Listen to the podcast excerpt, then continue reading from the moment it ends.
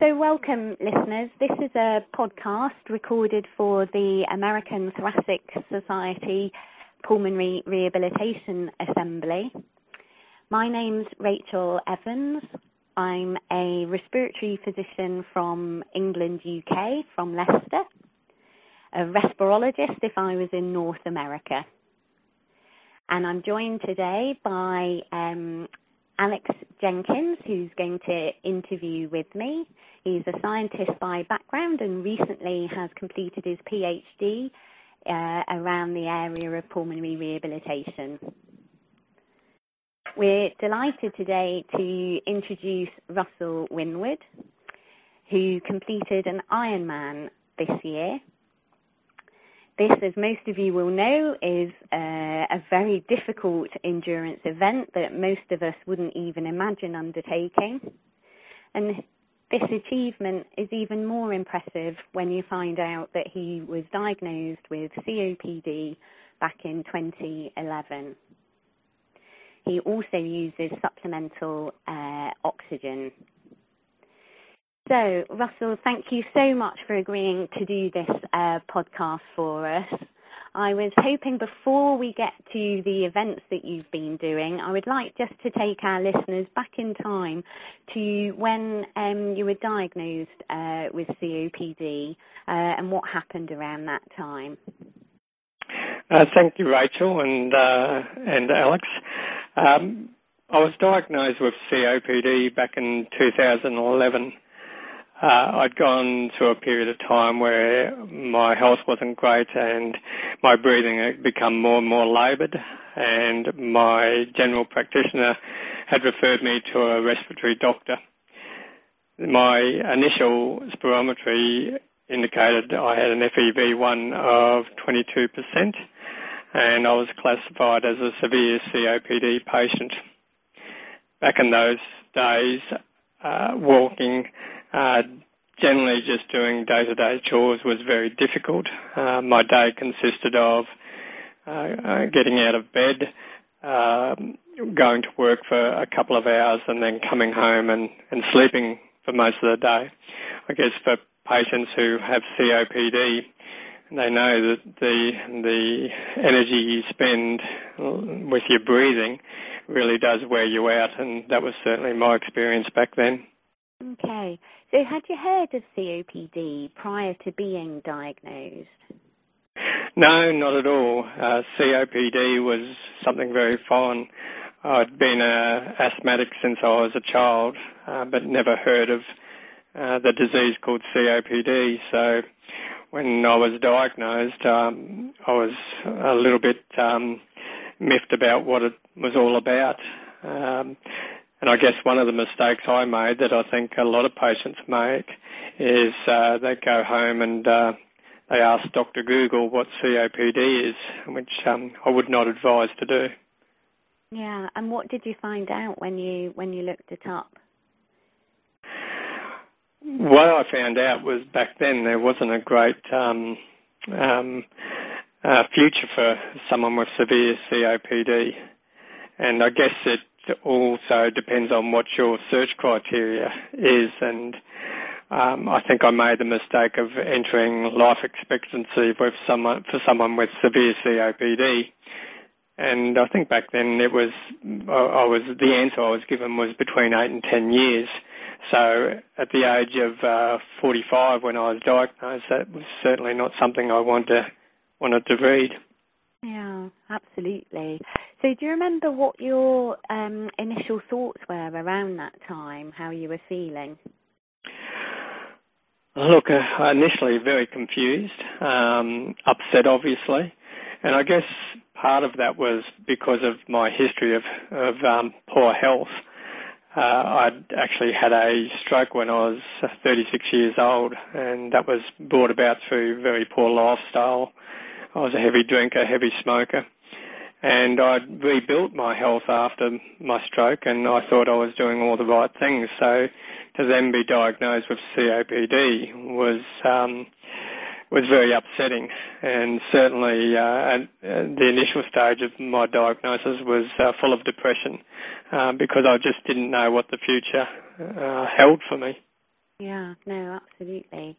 And can you remember, you were saying a bit about the interaction you had with the healthcare services, but do you remember what treatments you were offered right back at the beginning? Basically, I was given uh, some inhalers to take, uh, three different inhalers, and unfortunately that was about it back then. Um, uh, I don't know whether it's much different um, overseas to it is in Australia, but um, there wasn't a lot of um, information, I guess, about COPD.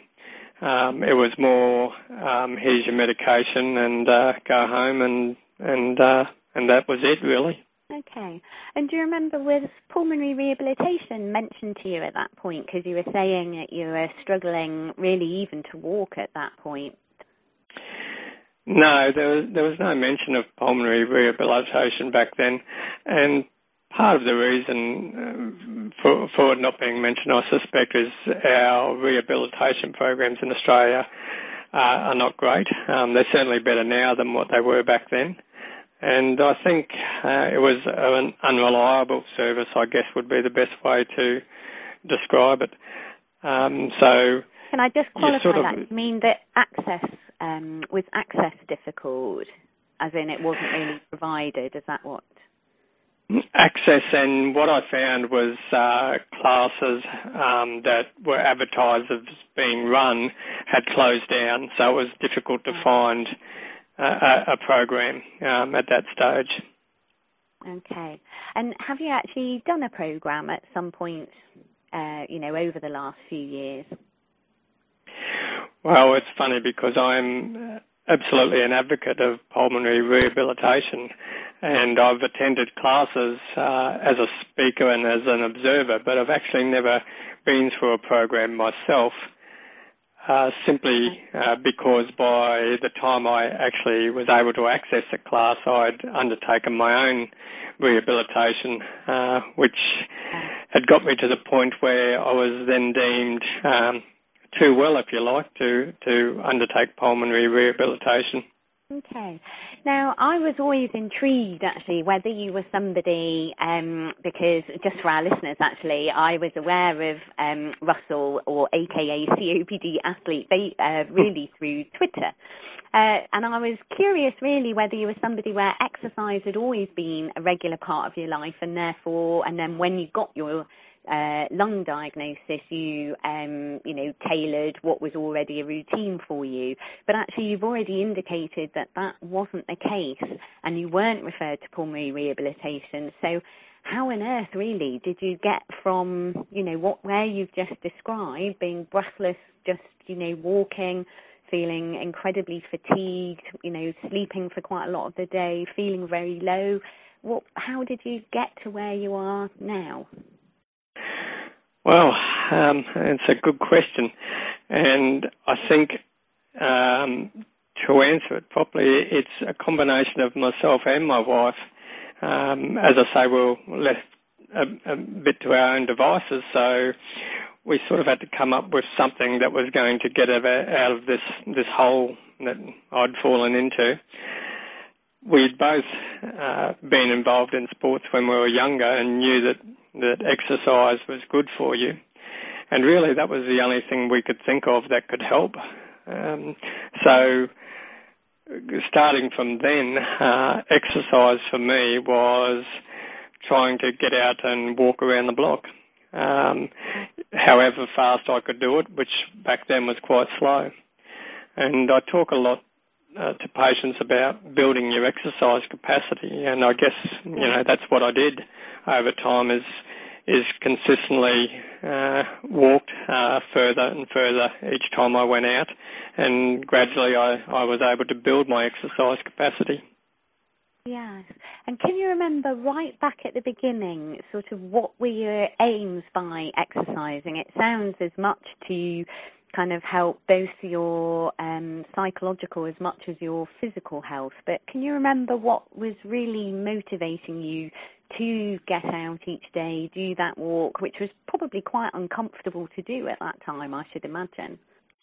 Yeah, absolutely. And for me, I remember thinking about, you know, what lay ahead for me and the things I want to experience in life that were all of a sudden at risk. And they were seeing my kids grow up, seeing my kids get married and seeing my grandkids. And to me, that was the number one drive as family and um, being around long enough to see all these events and, and watch my um, my children grow up. Okay, well, thanks very much for that very, very interesting um, brief about your background, Russell. I'm going to hand you over to um, Alex now, who's going to discuss a bit more about how you actually got from doing that daily walk around the block to starting some of the endurance events that you've participated in. Thank you, Rachel. So um, I've also followed Russell's journey quite closely through Twitter, and um, he's got quite a history of taking part in endurance events. So to kind of start with, Russell, if you could explain to our listeners how you started and have also managed to maintain undertaking endurance events. Okay, I guess the start was um, when I was building my exercise capacity and I was out walking every day, I noticed that I was actually feeling better. And the more I walked, the longer I walked, the better I felt. And I think whether it's a natural process or, or not, it was some, certainly not a conscious thing. I noticed that I was able to control my breathing better. And the faster I got, yes, I became more breathless, but I was able to control that breathless better and whether that's because my fitness was improving, I'm not not quite sure. But after a period of time, I said to my wife that um, I'd like to um, hop on a bike and, and try and ride a bike again. And so I, I applied the same uh, mentality to what I was doing with walking, is hopping on a bike and just doing slow, short rides and, and building that capacity uh, as well. Uh, before I was diagnosed, a number of years before, I was um, doing triathlons, just uh, short distance. And I always joked with my wife that uh, one day I'd like to do an Ironman event. So I guess uh, as I was building my exercise capacity, I think in the back of my mind I was thinking that maybe if I could build it to a certain extent, I could I could maybe start to, thinking about doing a triathlon again. So I kept along with that, and then after a period of time, I decided I wanted to try and start swimming again, um, and that was interesting to say the least because what I found is I hopped in the pool, and as soon as I started to swim, I become so breathless, I, I pretty much just sank to the bottom of the pool, uh, which wasn't a pleasant experience. So we sort of had to think about, all right, how can I get in the pool and swim safely? And we knew about a device called a pool buoy, which is a flotation device that you put between your legs. And basically it keeps from your waist down afloat. So when you apply that to swimming, all you have to do is basically stroke with your arms um, to swim. So that's how I started swimming again, is, by using a pool, devo- pool buoy device and just did short distances. So what I found is I ended up doing this consistently throughout the week. So every day of the week I was doing something. I was either walking, uh, riding my bike, and generally once a week trying to swim some sort of distance. And I guess that's how my, my journey into um, into uh, distance events started. Great, great stuff. Yeah, it's really interesting to see how you've uh, dealt with some of the barriers that you've been faced with. So um, you've mentioned there that you've done running, cycling and, and, swimming and a combination of the three as well. So just kind of uh, if you could give us some insight into what events you've uh, taken part in in the previous few years. Well, uh, the first event I did after diagnosis, diagnosis was actually an Ironman. Um, and that was here in Australia in a place called Port Macquarie. And I, I remember um, and quite clearly, clearly the day I said to my wife that I want to go and do an Ironman event, and uh, she laughed. Um, for quite a while because she thought I was being ridiculous. And she said to me, she said, I'll tell you what, we'll go and see your respiratory doctor and see what he says about the idea. So uh, we made an appointment and went and saw my respiratory doctor and I told him that I wanted to do an Ironman and I, I had the same response from him as I did from my wife. He, he was thought it was quite comical. But to his credit, he said to me, he said, if you want to train for an Ironman, he says, I'll support you as long as you train by the parameters that I set you. And that sort of set my journey up. And for the next year, um, I trained for an Ironman event, uh, which in 2012 um, I did. Now for Ironman, you have 17 hours to complete the event and my first Ironman I did in 16 hours and 50 minutes, um, which was quite exhausting as you could imagine. Um. It wasn't easy. You know, it was a very difficult day for me, um, but it's sort of a day that I was particularly proud of because I was able to do something that I didn't think I'd ever be able to do again. But it also shaped or reshaped my view about how you can live well with COPD. Um, so in the sense of you've, you've covered kind of an Ironman there, but you've also done some other events. You've done some marathons as well. Is that correct? Yeah, that's right. So what I like to do when I do events is, is do them as a, a fundraiser. And uh, over the years, I've done the New York Marathon uh, as a fundraiser for the American Lung Association and then I and did the London Marathon for the uh, British Lung Foundation. Uh, then last year I did the Boston Marathon uh, for Tufts Medical Centre who have a, a pulmonary rehab program. Uh, so I enjoy the, the marathons. They're a little less taxing than a, an Ironman, but it gives me the opportunity to raise awareness for COPD uh, but also to raise funds uh, for different foundations. And um, when you've took part in these events in the past, have you encountered any major issues you'd like to raise or potentially how you've got around any of these issues that you've encountered with doing these uh, quite long endurance events? I think the most important thing I've learned over the years is to listen to your body and the preparation, whether it's for an Ironman or a marathon, uh, is the same as far as knowing when to stop training, knowing when you have to rest, and looking for signs of of becoming sick. And that's the one thing that that is so important is being able to identify how far you can push yourself without actually harming yourself. So it's it's a real challenge to get to the start line of any of these events in one piece uh, without having uh, infections, exacerbations, and that sort of thing.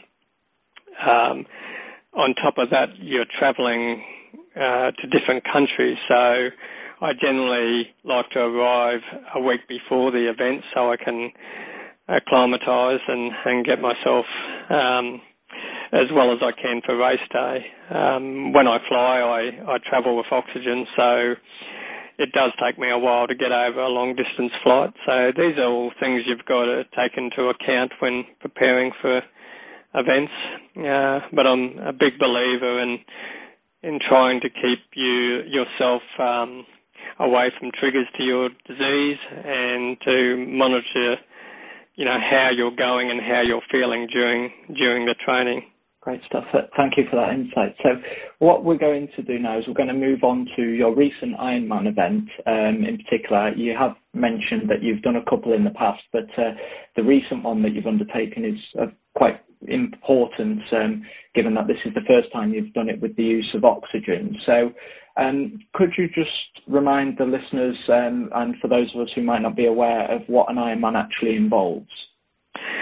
Yeah, well, Ironman, um, depending on the, the country and the, the measure of the distance, um, is for, for, the swim uh, component, it is a 3.8 kilometre swim or 2.4 miles. The cycling component is 180 kilometres or 112 miles. And then it's finished off with a, a nice marathon at 42 kilometres or 26 miles.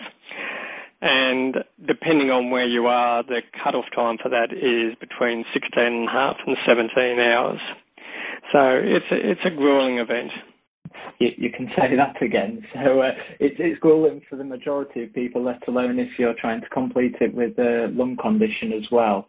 So when um, a few of us heard about your your ambitions to complete Ironman, um, we assumed that you had very mild COPD, but we, as we've discovered that that's not the case. So in the lead up to the Ironman, what was the medical advice you received when you first started planning for it?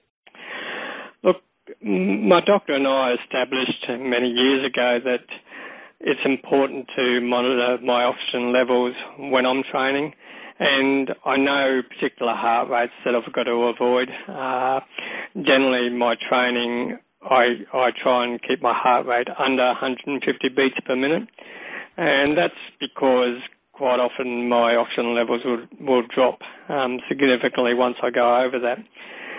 Um, of recent times, of course, I've had to use oxygen when I do events. I mean, that's come about from a exacerbation I had in 2017. Um, left me with some more damage and nowadays I, I have to use supplementary oxygen uh, when I exercise, and whether I'm running or cycling, um, I, I have to use that oxygen. Okay, fantastic. And so with this Ironman then, how did you approach the training? So it seems that you have a very good understanding of your body in, in partnership with your um, your doctor. Um, did you encounter any particular setbacks during your training program? And if you did, how did you manage to come back from these? I guess the hardest part for this race was um, a lot of the training was done in the summer months, and for me, um, my breathing is even more laboured with um, high humidity. So that was one of the big challenges. So I overcome that by doing a lot of training uh, at night time. So uh, a lot of my longer runs or even my shorter runs were done uh, sort of late at night. You know, I'm talking around 8 p.m. and onwards. Um, with the cycling, I uh, would try and get out very early in, in the morning before the heat of the day hit. And uh, sometimes you just couldn't avoid it. So I always had the mentality that I was better off missing a training session than rather putting my body under too much stress. And here in Australia, our summers can get very humid, so it's a matter of you know picking those days where the weather is uh, is kinder uh, for you to train in, and making the most of those days, and those the other days where the humidity is is quite high. Um, they're the days I would either not train or I might do a session in the gym. Um, I was fortunate with this um, preparation is that I stayed uh, pretty well the whole way through. Um, the only episode I had is it was unfortunately about a week or two weeks before the race. Um, I noticed that my oxygen levels on a daily basis had dropped, and I was starting to feel a bit tighter in the chest. Um, so it was a matter of backing off the training and just trying to get my body right for the the race. But that's that's really the only problem I had leading into it. Okay. Can I just ask, uh, Russell, sorry to chip in, um, but you mentioned about the oxygen and a lot of patients that I see, you know, struggle in the uh, with the actual device um, itself. Certainly in the UK, some of our um, portable devices are still quite heavy. Without going into the details of the makes or anything, but could could you just explain a little bit about how you actually manage the oxygen? You know, particularly as you're saying, you're doing these events for many hours. Look, um, I have this theory in life that anything you want to do that's difficult, you just have to keep doing it. Um, and for myself and many other patients, you know, walking upstairs is an issue. So our last house we bought, we bought a house that's got stairs because the more I walk upstairs, the better I am at it and the more used to it you get. It's the same with uh, carrying portable oxygen. Um, everywhere I go, uh, whether I'm walking, running, doing whatever, I've got an oxygen backpack on my back so I can get used to it. Uh, the more I use it, you know, it just becomes part of my body.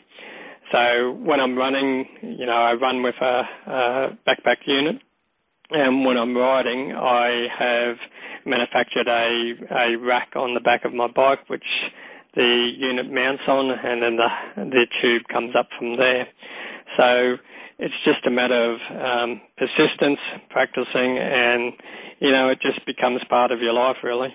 Oh, thank you.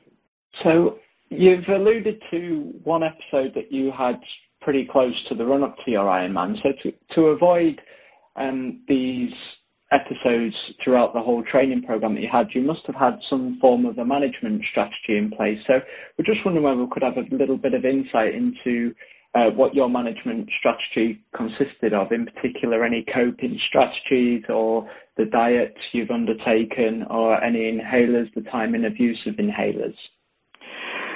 Yeah, definitely. Um, I'm a firm believer that nutrition plays a huge part in this disease and you know, there, there is research going on and research in the past that certainly shows that uh, what you eat uh, can play uh, a key role in, in how you breathe.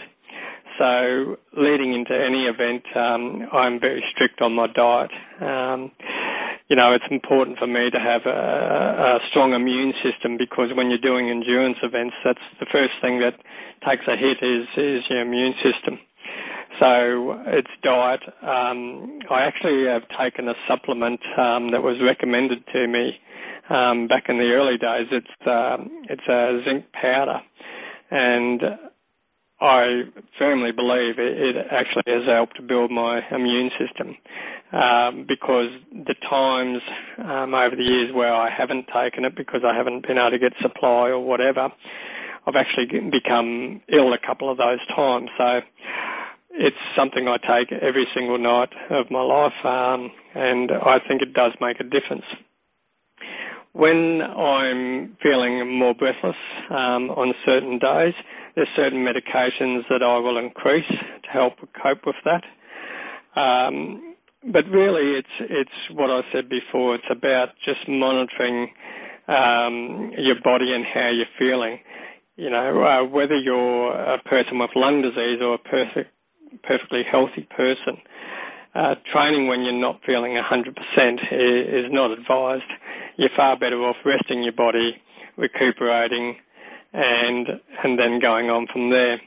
And I'm a firm believer that when you combine a good nutritional program and good exercise program, you really create a good environment for your body to, to heal itself, so to speak.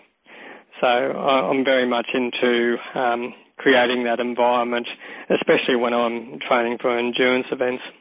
Lovely. So you, you say there, interestingly, that your immune system's the first one to take a hit and you make sure that your diet's kind of supporting your immune system. So in terms of after the Ironman, how did you feel afterwards? Did you have any complications following attempting to complete the Ironman? Um, not not so much um, apart from what happened on the day, which uh, I'm sure we'll go into. into. Uh, what I've found over the years is changing my nutritional strategies has absolutely made a difference to my recovery from events. And earlier events, uh, my wife hated the aftermath because it generally meant days of uh, very shallow breathing, um, I'd become quite um, phlegmy and a lot of coughing and that sort of thing. Uh, since I've changed uh, my nutrition, um, I, I don't experience those symptoms at all anymore. Uh, my recovery is very good. In fact, I, I remember um, uh, the first time I actually raced using the nutritional strategies I do was the London Marathon. And I could safely say the day after that race, I could have quite happily run another marathon. And what was interesting is after the race, uh, I caught up with um, uh, one of the staff from the British Lung Association, and he looked at me and said, "You don't even look like you've run a marathon."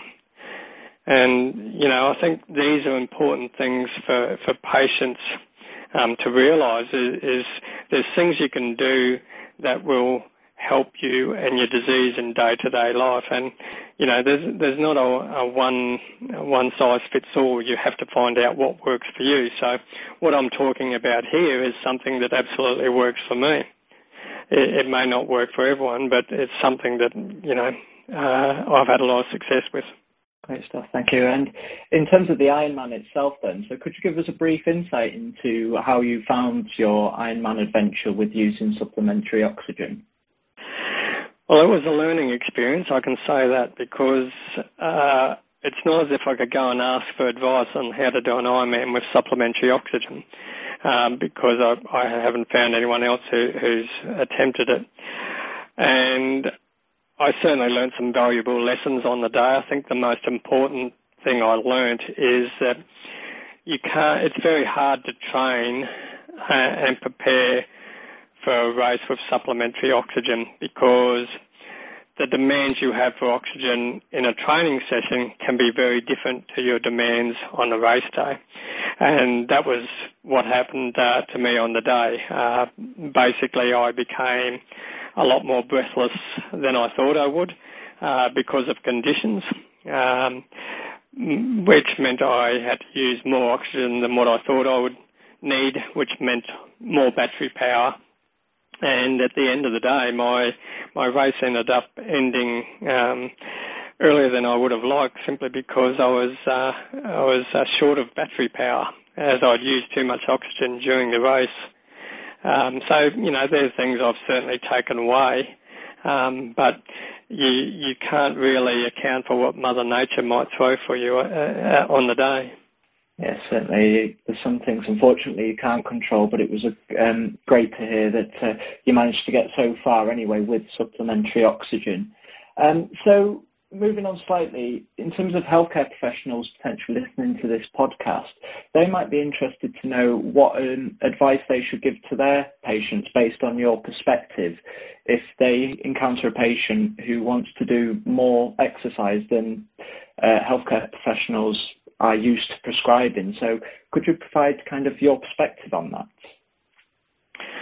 Yeah, I think it's uh, important to, I always say, never judge a, a patient by their numbers because I think uh, what our spirometry shows us doesn't really measure a patient's will or determination to do something. And, you know, I've seen other patients go out and, and, and perform incredible that if you looked at their diagnosis, you would think there's no way in the world they could do things like that. So I think it's important for healthcare professionals to firstly encourage patients um, to get out and do uh, more activity if that's what they want to do.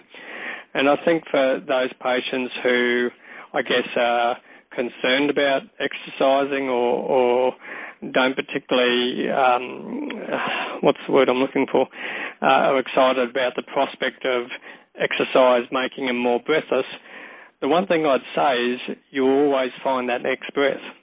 And it was one of my concerns when I first started exercising is you get so short of breath where's that next breath going to come from? But your body's an um, amazing machine, and even with severe lung disease, it, it will find that next breath. And the more you push yourself safely, uh, the better your body is at, uh, at dealing with, um, you know, your lung disease. Um, and most of us struggle to exercise in general um, as much as we should do. So what motivates you to exercise and do these events? What's your main driver? Quality of life, without a shadow of a doubt. I mean, I'm, I guess, sitting on the other side of the fence now where my FEV1 is no longer as low as it what used to be. It's still not fantastic by any measure, but I can live a quality of life now that I never thought I would. And I guess uh, what really hit home to me was after my first Ironman event. Uh, my doctor encouraged me to take uh, two or three months off training and let my body recuperate, which made a lot of sense to me. But what I actually found is over that period of time, my health went downhill because I wasn't exercising. Uh, so I don't make that mistake anymore. Exercise is no longer something I, I, I have to do. It's, it's a part of my life. It's a lifestyle for me. And I think for a patient, that's what you have to do is that you've got to make it your lifestyle. And whatever that is, you know, you don't have to be running marathons or, or things like that. Um, set yourself goals and, and make sure you do them because the rewards are well worth it. And Russell, just to interject there as well, um, although you were saying that your FEV1 is a bit better than it was, um, and I know that you've said it's okay for me to give this information, your FEV1 is now still less than 40% predicted, isn't it? So it's still in the, what we would classify as, you know, severe disease. Yeah, that's right, Rachel. But I look at it as uh, it's 38% and rising. Yes, but it really does go to show, as you were saying, um, that we shouldn't just, you know, look at the uh, numbers, and you were saying, you know, that um, uh, a lot comes from a person's will to do something. Um, and also it just goes to show as well that the lung function is really not the sole determinant of what somebody can do apart from their own um, will, you know, uh, the ability of skeletal muscles, isn't it, to uh, really um, improve what they can do. And I, I think you really are, you know, living proof of that beyond even what I thought was physiologically uh, possible. Look, I think it's important for patients to realise is your body can do some pretty amazing things. And I remember having a conversation with a respiratory scientist here in Australia about the changes I was seeing in my quality of life. And he said to me, he said, I, I suspect it's just your body changing and learning to deal with your your new life with lung disease. And you know, it's like an elite athlete. They go out and exercise and they get faster and fitter.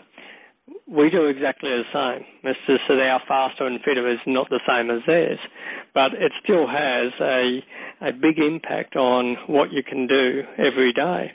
And your goal doesn't have to be, you know, running marathons, as I said. Your goal could be simply improving your quality of life, doing those things that you want to do, whether that's gardening, you know, taking the dog for a walk, whatever it is, um, that can be your marathon. It doesn't have to be doing silly things that I do sometimes. well, I think we can all take a, a, a, leaf out of your book, Russell. Certainly I've tried to uh, increase the distance, which I won't um, announce to all our listeners. Uh, if you can do it, I need to do a little bit more. now, if I can just take us back to pulmonary rehabilitation, um, uh, which, as we know, involves an individually tailored exercise program, and we know that this is beneficial to people with COPD.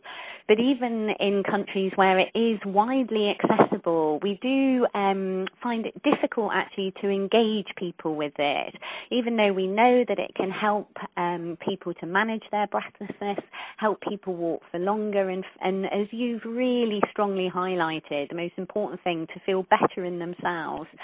So what do you think healthcare professionals could, could do to um, encourage people with COPD to participate in pulmonary rehabilitation and exercise? Um, and I think sometimes it's the way that healthcare professionals maybe talk about things. So um, I was really interested um, to hear your phrase, you'll always find the next breath, because that's something I would never think of um, to say. But what do you think patients really need to hear? Look, I think it is that, you know, you will always find the next breath. Uh, I think, you know, they've got to be confident that that's going to happen. And they've got to see that there is, you know, light at the end of the t- tunnel. You know, no one's going to do something that they don't see results in. You know, they, they will give that up very quickly. But I think it's important for healthcare professionals to talk to patients about doing things they like to do if you don't like running, then you're not going to stick to it. If you don't like riding a bike, then you're not going to stick to it. You know, your your exercise may be simply dancing. You know, there's singing groups, there's all sorts of things. So they're, they're goals that you can have, and going through pulmonary rehab will give you the tools to reach those goals, and I think that's so important. I know from my own perspective, and this is a saying for, that I picked up from another patient who always says, patients listen to patients. And it's very true. If, if a patient can see another patient responding well, they're going to be more inclined to fo- follow that patient. I mean, we can all say things um, to try and convince people to do things, but it's the actions and it's what you can see. I think they're the powerful things. You know, I know myself through my website and through social media. I, there's not a week go past that a patient won't contact me and thank me because they've seen what I've done and now it's given them the inspiration to to do it as well. And, and I'm not the only one. There, there's a lot of patients out there who are doing this, who are pushing themselves and showing what's possible. And I think it's so important for, for patients to see that they don't have to be their diagnosis. They can be so much more. Um, and, you know, that's the message you've got to get across to patients is, you know, this is your disease, but where do you want to go from here? and uh, and you know join the patient on their journey. You know, my doctor certainly has done that. Um, you know, we have a great relationship, and that's been built on what I've done. You know, he's he's said to me in the past that he's learnt a lot from me in my journey, um, which has helped with other patients. So, you know, I think it's it's so important yeah, that's really, really helpful advice, um, Russell, both for patients and for us that are um, in, you know, as healthcare professionals and for Alex's researchers actually to see, you know, what uh, further things we can think of in future to help. Now, I understand that you run your own series of podcasts, so would you be able to provide us some details on these and, and what they cover if, if our listeners want to, um, you know, hear more about what you've been um, doing? Yeah, I do. I, I started this off um, oh, a year or two ago now, um, basically to sort of bring some information to people, um, both patients and and respiratory professionals about how I manage my disease, and the topics are around that sort of thing. So, you know, I cover nutrition, um, medications, uh, that sort of thing, and I guess it's a patient's perspective and I'm I'm a bit of a podcast addict myself because I, I you can pick up so much information from them. So I haven't um, haven't been terribly busy on the podcast front this year because I had a little Ironman event to do, um, but I'm hoping to um, to uh, get some more out there soon. So the name of the podcast is called COPD Wellness. Uh, you can be downloaded from iTunes or it's actually also on my website, which is uh, COPD Athlete. Um, so what we're, we're going to do with that into the future is also have more patient stories. Um, one I've recorded um, earlier this year is about um, uh, a patient who's doing the New York Marathon this year, and she's running it with supplementary oxygen. So I think those sort of sto- stories will really resonate with, with patients. Yeah, absolutely. And I think also for family, uh, I was really hit right at the start of the, um, uh, this interview where you were saying that your wife sort of giggled at you, your, you know, doctor sort of said, mm, had a bit of a smile. So I think actually we do need to know uh, how to support people if they want to take, um, you know, the next step and do something that perhaps we think is a uh, I don't know how to phrase this, a little bit much, uh, but how we can, um, what we can do to support people. So I think that's really helpful to hear and to hear that it is uh, possible. Well, look, absolutely. And, you know, I will quite openly say um, in the early stages of um, when I was doing these events, my first um, uh, Ironman and marathons, I was I was certainly questioned by another people, a number of people about how severe my disease was. Um, I think I've been diagnosed and re- re-diagnosed more than any other patient in the world. But um, the, fa- the the fact is that you know, we can do these things. Um, we don't have to, but we can. And, you know, as I said before, just you know, ne- never judge a patient by their numbers, and for a patient, never let your disease define you. Okay, well, I think that's probably a perfect way to uh, finish this, uh, Russell. So I can only thank you so much for your time, um, you know, to and for your honest account, really, of how you got into these events, um, how you manage them. I've certainly learned a lot, uh, and I'm sure our listeners will. So thank you very much. Thank you both for the opportunity um, to share my story and, and hopefully uh, our listeners will get uh, something out of it. I'm sure they will. Thank you. Thank you, Russell. Thanks very much to both of you.